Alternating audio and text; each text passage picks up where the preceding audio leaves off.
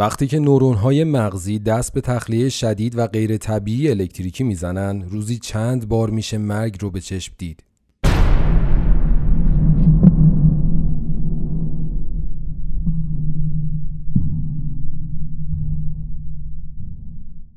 سلام من بهنام هستم و این سی و دومین قسمت پادکست به سلامتی همتونه پادکستی که توش در مورد بیماری ها و بیمارایی صحبت می کنیم که شرایط ویژه‌ای رو از شروع تا درمان بیماریشون تجربه کردن. امروز می‌خوایم در مورد بیماری سرع مهدی صحبت کنیم. این اپیزود در اوایل مهر ماه 1400 ضبط شده.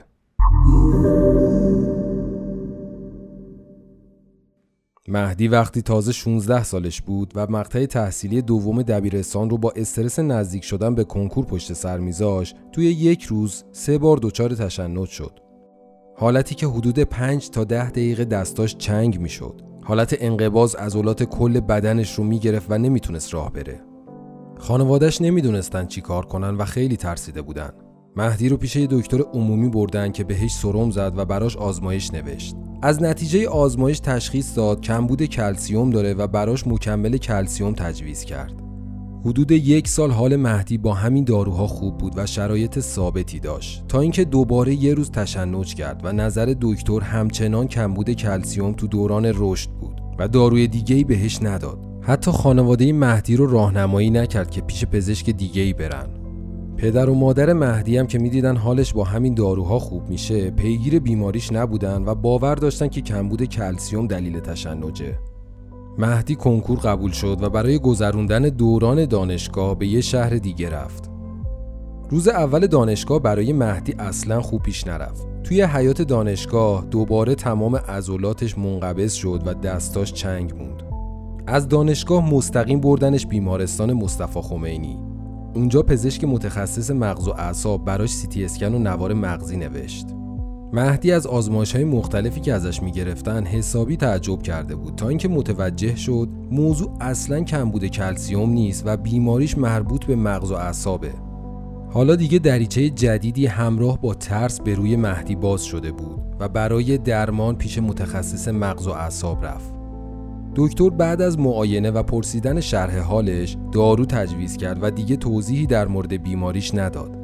مهدی که خیلی از رفتار دکتر خوشش نیومده بود و به خاطر تشخیصهای اشتباهی که تو این سه سال دکترها داده بودن ناراحت بود تصمیم گرفت برای اطمینان خودش هم که شده پیش دکتر دیگه ای بره یکی از دوستاش دکتر متخصص مغز و اعصاب بهش معرفی کرد و مهدی ازش نوبت گرفت روز اول حدود دو ساعت دکتر برای معاینه زمان گذاشت و بعد از بررسی سیتی اسکن و نوار مغزهای مهدی بهش گفت که خبری از تومور مغزی نیست و باید خوشحال باشی. فقط یه اختلال بین نورونهای مغزیت وجود داره که قابل درمانه و براش دپاکین 500 روزی دو تا تجویز کرد. با خوردن داروها تشنج مهدی خیلی کمتر شد و فقط وقتهایی که کم میخوابید و فشار عصبی داشت تشنج می‌کرد که با یه سرم قندی نمکی و آمپول ویتامین حالش خوب می‌شد. از طرفی دارویی که مصرف می‌کرد باعث اضافه وزنش شده بود. با اینکه ورزشم می‌کرد وزنش کم نمی‌شد. رشد موها و ناخوناش هم زیاد شده بود. همیشه احساس سنگینی داشت و حتما باید 8 تا 9 ساعت میخوابید. مهدی بعد از گذشت سه سال از مصرف روزی دو قرص تشنجهاش کمتر شده بود و دیگه با خیال راحتتری کارهای روزمرش رو انجام می‌داد. دکتر مقدار قرصهاش رو به صورت مقطعی کم کرد و بعد از حدود دو سال دیگه مهدی تو هر هفته یه قرص می‌خورد تا اینکه آزمایش ها و شرایط بدنیش نشون داد بیماری بهبود پیدا کرده. حالا مهدی 27 سالش شده و آخرین نوار سرش نشون میده که کاملا درمان شده و دیگه دچار تشنج نمیشه. یه استراحت کوتاه کنیم و بریم سراغ سوالات مربوط به سر و در خدمت آقای دکتر بابا خانیان باشیم. تا حالا شده بخواین نظر یک پزشک متخصص دیگر رو جز پزشک خودتون در مورد علائم یک بیماری بپرسین یا بخواین روند بیماریتون رو پیگیری کنین اما به مطب مراجعه نکنین درمان کده برای این مشکل و چالش های دیگه سلامتی شما یک راهکار براتون داره می‌تونین از سرویس مشاوره آنلاین پزشکی درمانکده استفاده کنین تا با پزشکای متخصص و فوق تخصص به صورت متنی، صوتی و تصویری سریع و بدون مشکل صحبت کنین. سلام های دکتر روزتون بخیر. امروز قراره بریم سراغ بیماری که باورهای غلط در موردش خیلی زیاده. سلام بهنام جان وقتت بخیر در خدمتم بیماری سر چیه؟ سر یا اپیلپسی یه اختلال تو سیستم عصبی مرکزی سنترال نروس سیستم که تو اون فعالیت های مغز غیر طبیعی میشه و باعث ایجاد تشنج یا دوره های از رفتارهای غیر معمول احساسات غیر معمول و گاهی از دست دادن هوشیاری میشه. هر فردی ممکنه دچار سر بشه. سر توی مرد و زنا و همه نژادها و قومیت ها و سنین مختلف درگیری ایجاد می‌کنه. هر نوع تشنجی سرعه. علائمی که حالا یکی از گفتیم که اصلش تشنجه یعنی تشنج با سر فرق داره با هم یکی نیستن و تعداد سر میشه که تشنج های مختلفی در فرد رخ بده. حالا این علائم تشنج خودشون می‌تونن خیلی با همدیگه متفاوت باشن. بعضی از افراد مبتلا به سر حینه که تشنج داره رخ میده ممکنه فقط چند ثانیه خیره بشن. بعضی ولی از طرف دیگه بعضی افراد وقتی دچار تشنج میشن تشنجشون به نوعی هست که حرکات مکرره دست و پاهاش ندارن و یه نکته خیلی مهم این که اینکه فرد با باسش تشنج رخ بده لزوما به معنی داشتن سر نیستش. یعنی نمی‌تونیم بگیم هر کسی که تشنج داشت حتما سره. باید بررسی بشه دوره های تکرار این تشنج علتاش بررسی بشه و بعد متخصص مغز و اعصاب بررسیاشو که انجام داد ببینه که آقا این سر یا اپیلپسی داره یا نه. موقع تشنج بیماری که مبتلا به سرعه بهتره چیکار کنیم؟ یه سری کمک های اولیه رو میشه حالا براشون انجام داد. ولی باید این نکته رو هم بدونیم که در اون لحظه وقوع تشنج نمیشه کاری کرد که تشنجش زودتر تموم بشه. اینو اول اینکه قبول کنیم. دوم اینکه الان این اقداماتی که می‌خوام بگم صرفا برای کاهش احتمال خطرات که ممکنه حین تشنج برای فرد رخ بده هستش. مثل اینکه دور رو خلوت کنیم افراد سرراه یعنی دور شلوغ نباشه. اجسامی که سفت و تیز هستن رو از دورش دور کنیم. سعی نکنیم حتی به زور نگهش داریم یا حرکاتش رو بخوایم متوقف کنیم. یه نکته خیلی مهم اینه که به پهلو بخوابونیمشون تا راه هوایشون باز بمونه. چون بعضی وقتا هم چیزی که حالا به صورت آمیانه میگیم دهنشون کف می‌کنه. یا ممکنه که حتی استفراغ رخ بده. اینها به پهلو خوابونده بشن که راه هوایشون باز بمونه. و وقتی تشنج شروع شد حواسمون به زمان باشه. بعدش بدونیم که خواستیم شرح حالی از فرد تشنج کرده بخوایم ارائه بدیم بدونیم تشنجش چقدر طول کشیده. و یک نکته خیلی مهم که حالا خیلی فکر می‌کنن کار درستیه ولی نباید انجام بدن اینه که چیزی داخل دهان بیماره که داره تشنج می‌کنه اصلا نیاز نیست بزن بعضی سعی می‌کنن یه چوبی یا حتی دستشون رو بزنن لایه دهان فرد که بسته نشه. اصلا کار درستی نیست و میگن که حالا ممکنه زبانش برگرده راهش و هوایش رو به من دومینه نه اصلا همچین چیزی نیستش. برعکس شما ممکنه در اون موقعیت اون کاملا منقبض شده بزنید و دندوناشو داغون کنید.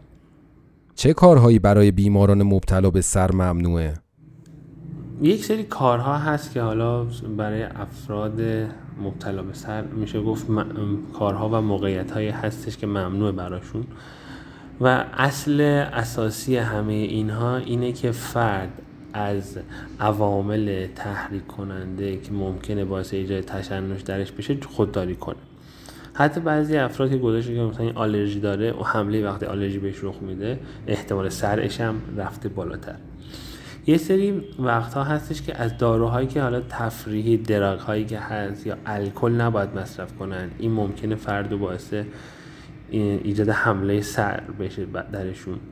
بعضی epilepsy ها هست که photosensitive حساس به نور هستن. اینها باید از نور شدید از فلاش های دوربین دوری کنن.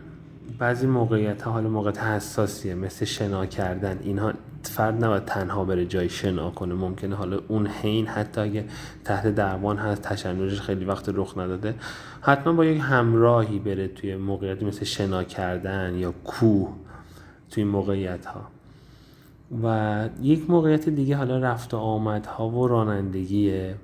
که اگه فردی بیماریش کنترل نیست تحت درمان نیست حتما باید از این موقعیت ها اجتناب کنه آیا سر از والدین به فرزند منتقل میشه؟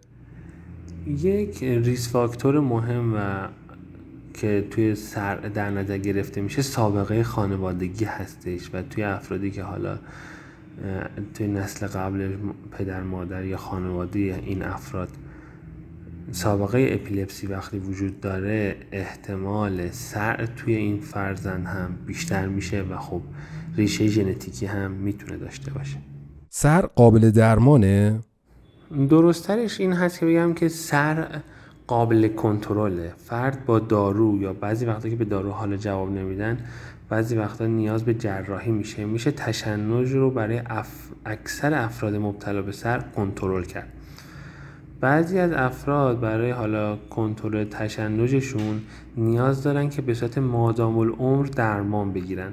ولی برای برخی دیگه این تشنج ها به تدریج تحت درمان فواصلشون زیاد میشه و شاید پزشک متخصص عقل و اعصاب تشخیص بده که دیگه دارو نیازی نیست.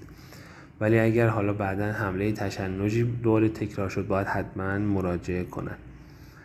توی بعضی از افراد بچه هایی که حالا مبتلا به سرعم هستن ممکنه وقتی سنشون میره بالا این سر متوقف بشه و حملات تشنج توشون تکرار نشه. ولی نکته خیلی مهم اینجا هست که فردی که مبتلا به سر هست داره دارو می‌گیره و سال هاست که دیگه حمله تشنجی نداشته اصلا و ابدا نباید سر خود خودش داروهاشو کم کنه یا قطع کنه. چون ممکنه که تشنج سریع برگرده و این بار حتی با داروهای قبلیش هم قابل کنترل نباشه. حتما کم کردن دوز دارو و یا فواصلش باید زیر نظر متخصص مغز و اعصاب باشه. ممنون آی دکتر که وقتتون رو در اختیار ما گذاشتین. تا پادکست بعدی فعلا خدا نگهدار. سلامت باشی. خوشحال شدم که باهات صحبت کردم و در آخر دوباره دو تا نکته رو تأکید کنم. هر نوع حمله تشنجی حالا مثل حمله تب, تب تشنج به این معنی نیست که فرد حتما سر داره. و نکته دوم این که اگر فرد مبتلا به سر تحت درمان هست و داره داروهاشو می‌گیره و حالا مدت ها بوده سال ها بوده که حمله تشنج نداشته حق نداره که خودش بخواد دارو کم کنه یا قطع کنه حتما باید زیر نظر پزشک معالجش باشه. سلامت باشید خدا نگهدار.